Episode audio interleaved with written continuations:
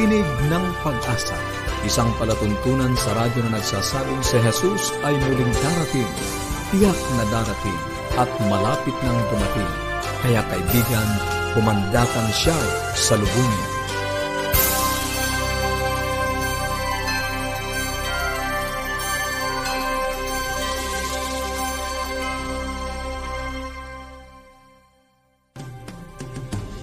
Maligaya at puno ng pag-asang pakikinig muli mga kaibigan. Kami po ang inyong mga lingkod, Pastor Ner Caranza. Maligaya at puno ng pag-asang pakikinig mga kaibigan. Ako naman po si Miss T. Bontile. Nag-aanyaya na samahan nyo kaming muli sa loob ng 30 minuto sa atin pong talakayan tungkol sa ating kalusugan, pagpapanatiling matatag ng ating mga sambahayan, at higit sa lahat sa pagtuklas ng pag-asang nagmumula sa salita ng Diyos. Nais po namin kayong padalhan ng mga aklat at mga aralin sa Biblia at kung meron po kayong mga katanungan or nais nyo pong iparating sa amin, tumawag lang po at mag-text kasama po ang inyong pangalan at kompletong address para mabigyan po namin kayo ng mga aralin. Sa Globe, 0917-1742-777. 0917-1742-777. At sa Smart, 0968-8536-607. 0968-8536-607. Pwede rin po kayong tumawag ng libre sa ating toll-free number 1-800-132-20196 1-800-132-20196 Pwede rin po kayo mag-message sa ating Facebook page facebook.com slash awr Luzon, Philippines. Um, facebook.com slash awr Luzon, Philippines at mag-email sa connect at adventist.ph Maaari din po ninyong subukan ang ating pong mga aralin sa online. Pumunta lamang po sa bibleschools.com slash centraluzon bibleschools.com slash centraluzon at umaasa din po kami sa inyo po na mga tumanggap na ng mga aklat na aming ipinamimigay na ito po ay nagiging uh, kapakinabangan sa inyo at kayo po ay pinagpapala. Kaya marami po po tayong mga aklat na available para po sa inyo. Tumawag o i-text lang po ang inyong mga kompletong pangalan. Sa atin naman pong pagpapatuloy ng ating palatuntunan ngayong hapon ay makakasama pa rin natin si Ma'am Irene Gabin sa pagpapatuloy ng uh, kanyang paksang pinasimulan, Languages of Love. Misty. At syempre, makakasama pa rin po natin si Pastor Nerio Caranza sa pag-aaral ng Salita ng Diyos at ipagpapatuloy po natin ang serye sa pag-aaral ng Apokalipsis ngayon sa paksang Binigyang Kahulugan ang Pag-ibig. Ngayon po ay dadako na tayo sa ating buhay pamilya. Pakinggan natin si Ma'am Irene Gavin. Mahalaga po ang pagmamahala na po sa isang relasyon. Yan yung nagpapatibay ng isang pagmamahalan o isang relasyon, maging ito po ay relasyon ng mag-asawa, relasyon ng mga anak at magulang at relasyon natin sa ibang tao. So magandang hapon po sa ating lahat. Ipagpapatuloy po natin ang ating pong sinimulan kahapon tungkol sa love languages na ito po ay sinulat ni Dr. Gary Chapman at uh, ito po ay sinuportahan ng iba pang mga research na itong mga pagpapahayag ng pag-ibig natin ay pwede nating gawin sa iba't ibang kaparaanan. Ano po? Binanggit ko sa inyo kahapon yung five love languages. Ano po? Ito yung words of affirmation, quality time, uh, gifts, acts of service, at gain din po ang touch. Ngayon po ay himayin natin ang sumandali. Ano po? Unahin po natin yung words of affirmation. Ano ba itong words of affirmation? Diptibo pa sa isang relasyon.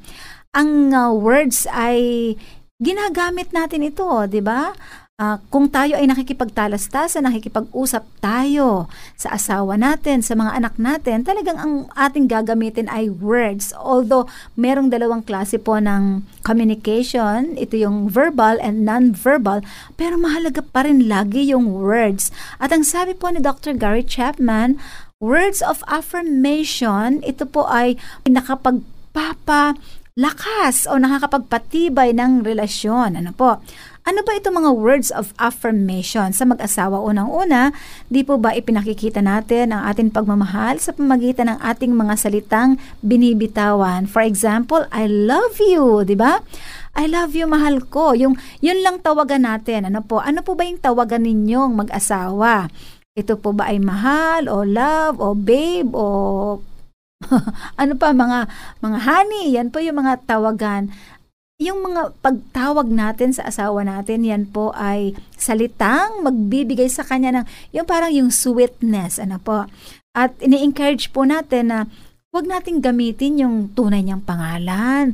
Gumamit po tayo ng words na makapagpapa, yung bang, di ba, kahit na sabihin nyo 20 years na kayong kasal, pero yung kikiligin pa rin ang bawat isa. Ano po, mahalaga yan sa isang relasyon. Yung I'm sorry kung halimbawang meron po kayong hindi magandang nasabi, ayon. Pero yung words of affirmation, ito yung sasabihin mo sa kapartner mo. Doon muna po tayo mag-focus sa mag-asawa. Sasabihin mo sa partner mo yung magagandang nakikita mo po sa kanya. Halimbawa, sabihin mo, ang ganda mo talaga, mahal ko. Yan yan ay talagang sincere ka, galing talaga sa puso mo. Ang bait mo talaga, ang sipag mo talaga, ang husay mong magluto. Yung mga magagandang nakikita, magagandang katangian mo ng asawa mo, sabihin po natin yan. Yan ang ibig sabihin ng words of affirmation. Ayan. Na iba't ibang paraan ng pagsasabi po ng I love you. Kung hindi nyo po nababanggit palagi, ano po, yung salitang I love you, pwede mong sabihin yan sa iba't ibang mga paraan. Halimbawa, alam mo, ikaw talaga yung aking pinakasalan dahil ako'y naniniwala. Ikaw talaga yung binigay sa akin ng Panginoon. This is, these are words of affirmation. Yung mga salitang magbi-build up sa asawa mo, magbi-build up sa iyong sa iyong mga anak. Ito po ay nakatutulong sa relasyon upang mas lalong maging malapit kayo sa isa't isa. Hindi yung pagkatapos po ng kasalan, nung nalilig, nagliligawan po kayo ay malimit yung sinasabi yung I love you, pero pagkatapos nung kasal, eh ba't parang hindi nyo na masabi yung I love you? Parang hirap na hirap na kayong bitiwan yung I love you, samantalang na naliligaw pa lang ay talaga namang ang I love you ay mayat mayang sinasabi. Bet, pero bakit nung mag-asawa, ang yan po ang sinasabi ng ibang mga mag-asawahan ay nawawala na po yun. So, ang sabi po ni Dr. Gary Chapman at iba pang mga expert pagdating po sa relationships, words of affirmation are very, very important in building the relationship and or yung mapanatili in sustaining the relationship ng mag-asawa, gayon din po kasama ang mga anak. Tatandaan po natin yan na, huwag po natin kalilimutan, assignment natin yan, ano, na lagi nating sabihin, sambitin ang mga magaganda, no? Sincero tayo na sinasabi natin, huwag tayong mag-focus doon sa mga hindi maganda. Sabihin natin ang mga magagandang katangian ng ating asawa, wag po tayong sa sarili lang natin. Let us be generous in uh, saying words of affirmation sa ating asawa. At kapag lagi natin pong sasabihin ito, yung sa una siguro medyo kung hindi kayo sanay, utay-utay lang hanggang sa maging habit mo na ang pagsasabi nito. Kasi tayo mismo na nagsasabi nito po ay nabibless din tayo. Masaya din tayo na nasasabi po natin ito sa atin ating asawa at sa atin din pong mga anak and other family members. Yan po ang iiwan ko sa inyo at mismo ang Panginoon na nagsasabi po sa atin na mahal po niya tayo. Sabihin po natin, express natin ang ating pagmamahal sa atin pong mahal sa buhay. Thank you very much po. Bukas atin pong ipagpapatuloy at isa na naman pong magandang love language ang atin pong uh, pag-uusapan at yun po ay may kinalaman sa quality time. Thank you po. Ayan mga kaibigan, maraming salamat po kay Ma'am Irene Gabin sa napakagandang topic na love language. Isa sa mga love languages natin ay words of affirmation. So dapat maging maingat tayo sa ating mga sinasabing mga salita na bibinibitaw natin sa ating mga mm. kapwa at Siyempre, isa yun sa mga nakakapagpa uh, tibay ng pagsasamahan natin sa ating So, antabayanan nyo po sa mga susunod na kabanata ang mga iba pa pong mga love languages. Napakaganda po ng ating mga paksa. Kaya po kung meron po kayong mga katanungan or ano man po ang inyo pong nais na iparating sa amin, tumawag lang po at mag-text. Sa Globe, 0917-1742-777. 0917-1742-777. At sa Smart, 0968 8536 0968 0968-8536-607. At ang ating toll-free number, pwede po kayong tumawag ng libre, 1-800-132-20196, 1-800-132-20196. Pwede rin po kayong mag-message sa ating Facebook page, facebook.com slash awr Luzon, Philippines, at mag-email sa connect at adventist.ph. At ngayon naman po ay magpapatuloy po tayo sa ating um, aralin, Apokalipsis ngayon, binigyang kahulugan ang pag-ibig. Ngayon po ay ipagkakalob sa atin ni Pastor Nair. Pastor Nair, ano naman po ang ating uh, masasabi ngayon sa binigyang kahulugan ng pag-ibig? Salamat Misty. Atin pong ipagpapatuloy ang ating pinasimulang pag-aaral kahapon tungkol po sa kautusan ng ating Panginoong Diyos. Ano? Ngayon ay paano ba binigyang kahulugan ito, ang uh, kautusan ng ating Panginoong Diyos? Siguro ay hindi na bago sa atin o narinig na natin ano, ang mga salitang pinawi na ang kautusan nang si Kristo ay mamatay sa cross. O kaya ay narinig na natin na sapagkat tayo ay nasa ilalim ng biyaya at wala na sa ilalim ng kautusan, na tayo ay malaya na sa sampung utos. O na tayo ay nasa bagong tipan at uh, mayroon na lamang dalawang uh, utos sa bagong tipan. Ang ibigin ang Panginoong Diyos ng buong puso at ang ibigin ang ating kapwa na kagaya ng ating mga sarili o na sa bagong tipan ay mayroong bagong utos na ibinigay si Jesus at yun ay ang ibigin ng Panginoon at ibigin ng ating kapwa. Ano nga ba ang sinasabi ng Biblia at ano ang sinasabi ng ating Panginoong Heso Kristo mismo sa mga palagay na ito o sa mga iniisip na ito ng atin pong ibang mga nag-aaral ng salita ng Diyos o mga kapwa mangangaral? Kaibigan, ang totoo nang sabihin ni Jesus na ang bagong utos ay ang ibigin ng Diyos at ang ating kapwa-tao, sa katotohanan ay binabanggit niya ang nasa lumang tipan. Ano, uh, kinokote niya sa Deuteronomio, Kabanatang 6, talatang 4 at 5. Babasahin ko po.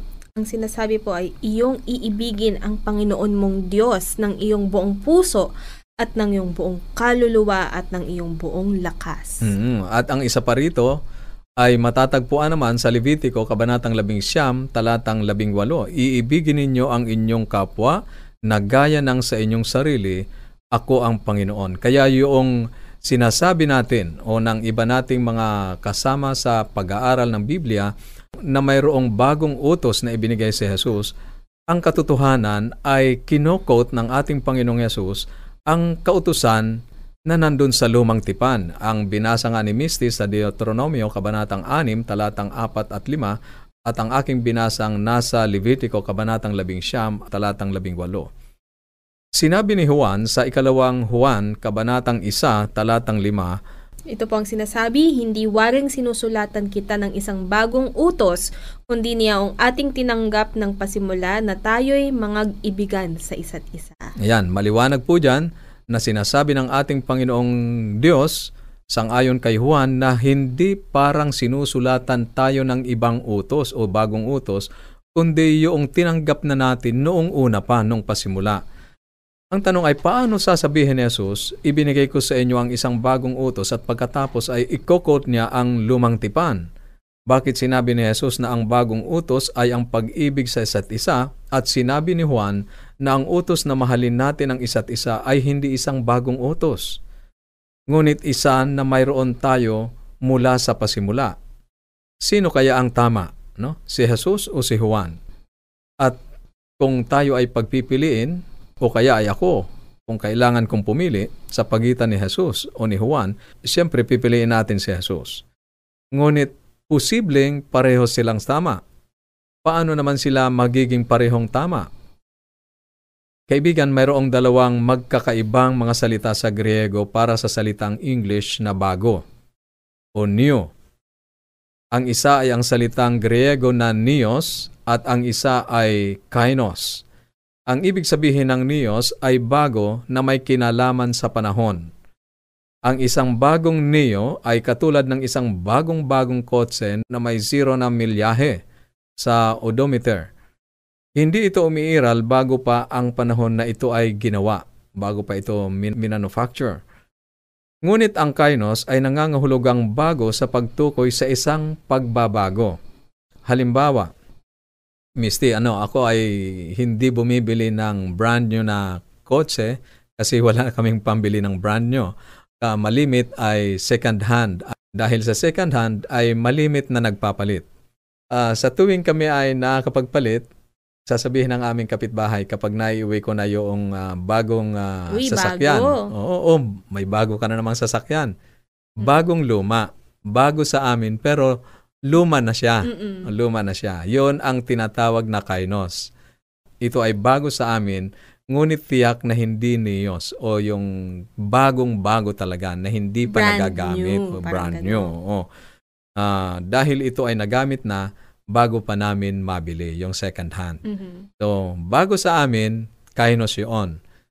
Nios, yun talaga yung bagong-bago o brand new. Ito ang salitang Griego na ginamit ni Juan. Ito ang mga salitang Griego na nagpapaliwanag ng bago. Mapagtitibay lamang natin mula dito na hindi talaga nagbigay ng bagong utos si Kristo, na hindi pa umiiral noon.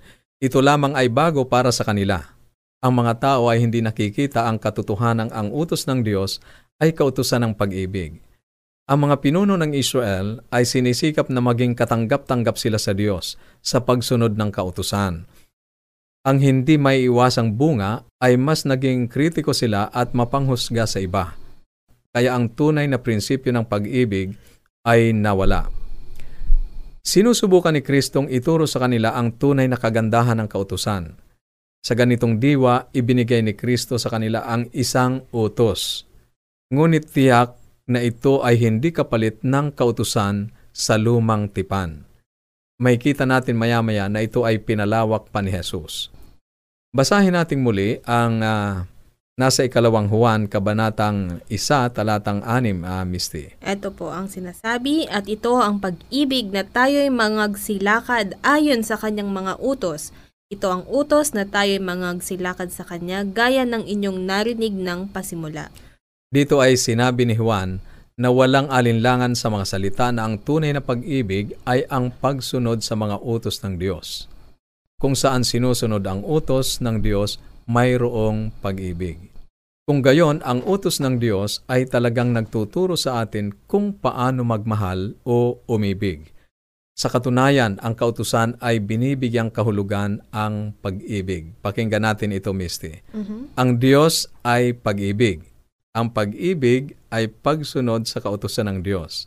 Ang dalawang bagay na kapareho ng ikatlong bagay ay magkakapareho sa isa't isa. Sinasabi dito, Misty, na kung ang Diyos ay pag-ibig at ang pagsunod sa kautusan ay pag-ibig, ang ibig sabihin, ang kautusan ay pag-ibig. Mhm. Tama ba? Tama. Oo. So, ang kautusan ng Diyos ay uri ng mga nasusulat kung ano talaga ang tunay na pag-ibig. Masusukat mo talaga kung anong tunay na pag-ibig. Pag tinignan natin sa kautusan, So sinasabi mo pastor, kapag ah, dahil ang Diyos ay pag-ibig, Mm-mm. tapos kapag sumunod ka sa Sa kautusan ng kautusan. Diyos, iniibig mo ng totoo ang ating Panginoon, ang tama, ating Diyos. tama, oo, correct. Sa lumang tipan, sinasabi ng kautusan, huwag kang magkakaroon ng ibang Diyos sa harap ko. Sa bagong tipan, sinabi ni Jesus, ako ang una at huli. Ang ibig sabihin, Dapat. loyal ka dapat. Oo. Oo, loyal ka dapat. Ang kautusan ay sinasabi, huwag kang sasamba sa mga Diyos-Diyosan. Mhm. Sinabi ni Jesus, sambahin mo ang Panginoon mong Diyos at siya lamang ang paglilingkuran. Walang ibang Diyos na pag... ah, Siya lamang. siya lamang, oo. Ang kautusan ay sinasabi, huwag mong babanggitin ang pangalan ng Panginoon mong Diyos sa walang kabuluhan. Ano naman ang sinabi ni Jesus, ah, Misty? Walang ibang pangalan sa silong ng langit na ibinigay na sukat nating Mm, ikaliligtas. sa pamamagitan lang ng ating Panginoong Yeso Kristo. Ang kautusan ay sinasabi, igalang mo ang iyong ama at ina. Ano naman ang sinabi ni Jesus? Sinabi ni Jesus, ako'y naparito upang gawin ang kalooban ng aking ama na nasa langit. Naging masunurin siya. Mhm. Nakita sa kanyang halimbawa ano, na talagang iginagalang Sinunod niya. at sinusunod niya ang kanyang ama. Ang kautusan ay sinasabi, huwag kang magsisinungaling. Sinabi naman ni Jesus, ako ang katotohanan. Ah, kasi ang pagsisinungaling ay walang katotohanan, di ba, sa kasinungalingan. Mm-mm. Ang kautusan ay sinasabi, huwag kang papatay. Ang sinabi naman ni Jesus, ako ang pagkabuhay na muli at buhay. Siya ang pinagmumula ng buhay. Oo. Ang paggalang sa ka- kabanalan ng buhay ay nasa kanya. Ang kautusan ay sinasabi, huwag kang magnanakaw. Sinabi naman ni Jesus, ibinigay ng Diyos ang kanyang anak. ang kautusan ay sinasabi, huwag kang mangangalunya. Si Jesus ay tapat at uh, katotohanan, di ba? Mhm. Naroon walang pandaraya sa ating Panginoon. Ang kautusan ay sinasabi, huwag kang mag-iimbot. At sa bagong tipan sa Filipos, Kabanatang 2, talatang 6 at 7 ay ganito ang sinasabi, Misty. Ito ang sinasabi na siya, bagamat nasa anyong Diyos, ay hindi niyang inaring isang bagay na nararapat panangnan ang pagkapantay niya sa Diyos, kundi bagkos, hinubad niya ito at nag-anyong alipin na nakitulad sa mga tao. Ang kautusan ay sinasabi na alalahanin mo ang araw ng Sabbath, anim na araw ay gagawin mo ang iyong mga gawain, ngunit sa ikapitong araw, ikaw ay magpapahinga. At sinabi naman ni Jesus, lumapit kayo sa akin at bibigyan ko kayo ng kapahingahan. Mahigita natin dito kung paano lahat ito ay tumutukoy sa karakter ng ating Panginoong. Iso Kristo. Ano? Siya ang kapahingahan, ang araw ng Sabath ay pagpapahinga ng kanyang ibinigay. Dahil ang mga kautusan ay pag-ibig at ang Diyos ay pag-ibig, kung gayon ang mga kautusan ay ipinahahayag kung ano talaga ang Diyos. At anumang pagtatangka na baguhin ang sampung utos ay suktulang pagtatangka na baguhin ang Diyos. Ngunit ang Diyos ay siyang kahapon, ngayon at bukas. Ang Diyos ay hindi maaaring baguhin, hindi siya maaaring palitan ng tao. Ipiniliwanag ito ni Pablo sa Roma, Kabanatang 13, talatang 8 hanggang 10. Ito ang sinasabi, huwag kayong magkautang ng ano paman sa kanino man, maliban na sa magngag-ibigan kayo sapagkat ang umiibig sa kanyang kapwa ay nakaganap na ang Nakaganap na ng kautusan, ano, Misty? na ng Ang kautusan. umiibig sa kanyang kapwa ay sinunod ang kautusan. No? Ang pag-ibig ay gumaganap ng kautusan. Ito ay mas maliwanag. Ngunit hindi ito nangangahulugan na ang pag-ibig ay kapalit ng kautusan. Sinasabi lamang dito na ang pag-ibig ay gumaganap ng kautusan. Hindi ito nangangahulugan na tayo bilang mga Kristiyano ay hindi na natin pahahalagahan ang kautusan sapagkat sinasabi niya sa talatang siyam at sampo Ito po ang sinasabi, sapagkat ito, huwag kang mangangalunya, huwag kang papatay, huwag kang magnanakaw, huwag kang mananakim, at kung mayroon pang ibang utos, ay nauuwi sa salitang ito. Sa makatuwid, bagay ibigin mo ang iyong kapwa na gaya ng inyong sarili. Ang pag-ibig ay hindi gumagawa ng masama sa kanyang kapwa. Ang pag-ibig nga ay siyang katuparan ng kautusan. Yan, napakaliwanag dito na ang kautusan ay ipinakikilala bilang kautusan ng pag-ibig. Narinig mo kaibigan, ang pag-ibig ay hindi kapalit ng kautusan, ito ang diwa ng kautusan. Tinutukoy ng kautusan ang mga prinsipyo ng pag-ibig. Napakahirap naman sigurong sabihin nating iniibig natin ang sino man malibang bukal sa loob nating sinusunod ang kautusan ng Diyos. Ano? Kung maingat nating pag-aaralan ng mga ito, matutuklasan nating ang unang apat sa sampung utos ay itinuturo sa atin kung paano iibigin ng Diyos. Samantalang ang huling anim ay nagtuturo sa atin kung paano naman natin mamahalin ang ating kapwa. Kaya sinabi ni Jesus na mayroong dalawang utos. Sa Marcos Kabanatang 12, talatang 30 at 31. Ito po ang sinasabi. Iibigin mo ang Panginoon mong Diyos ng buong puso at iibigin mo ang iyong kapwa na gaya ng iyong sarili. Kaya bang ipahiwatig ng isang tao na iniibig niya ang Diyos kung mayroon siyang ibang mga Diyos? O kung kanyang binabanggit ang pangalan ng Diyos sa walang kabuluhan? O sumasamba siya sa mga Diyos-Diyosan?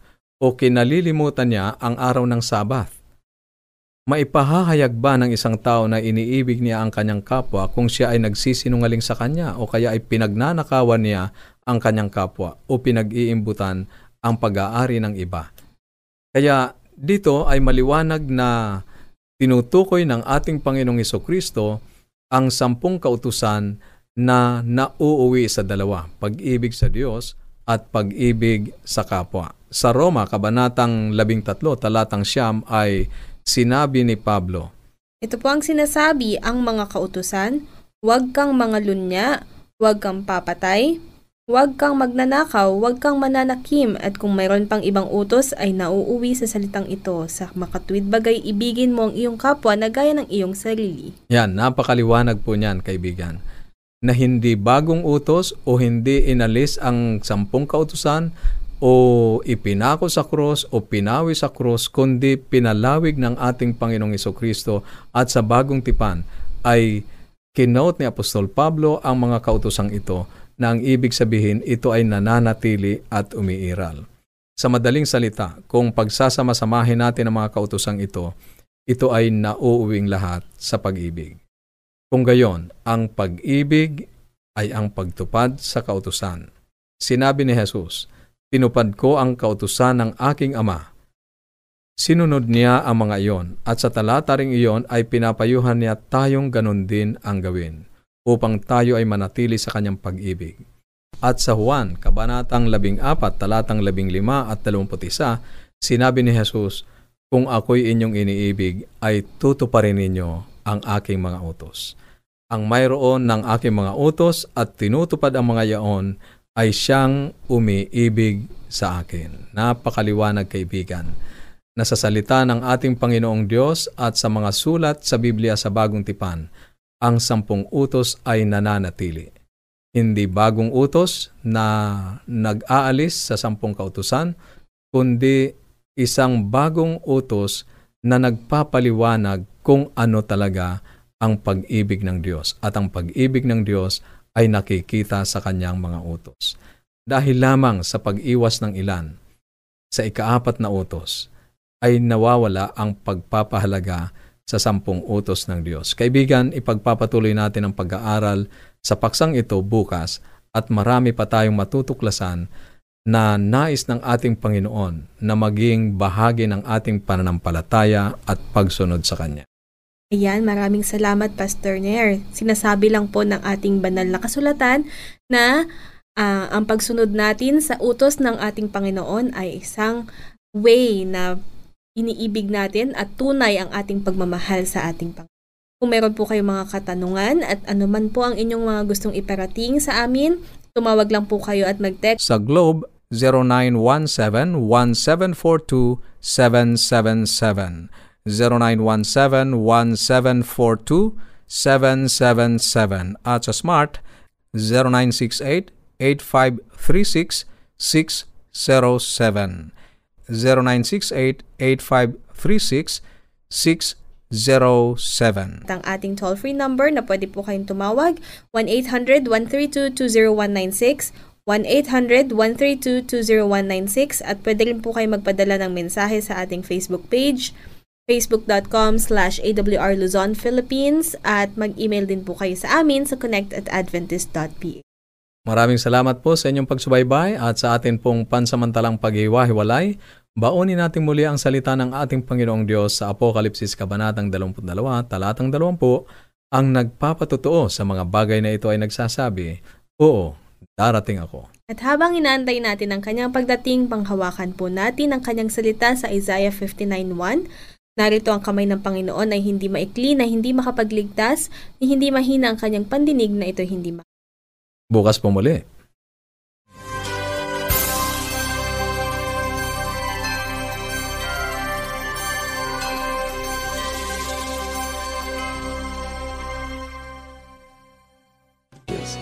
And they all want to connect with you.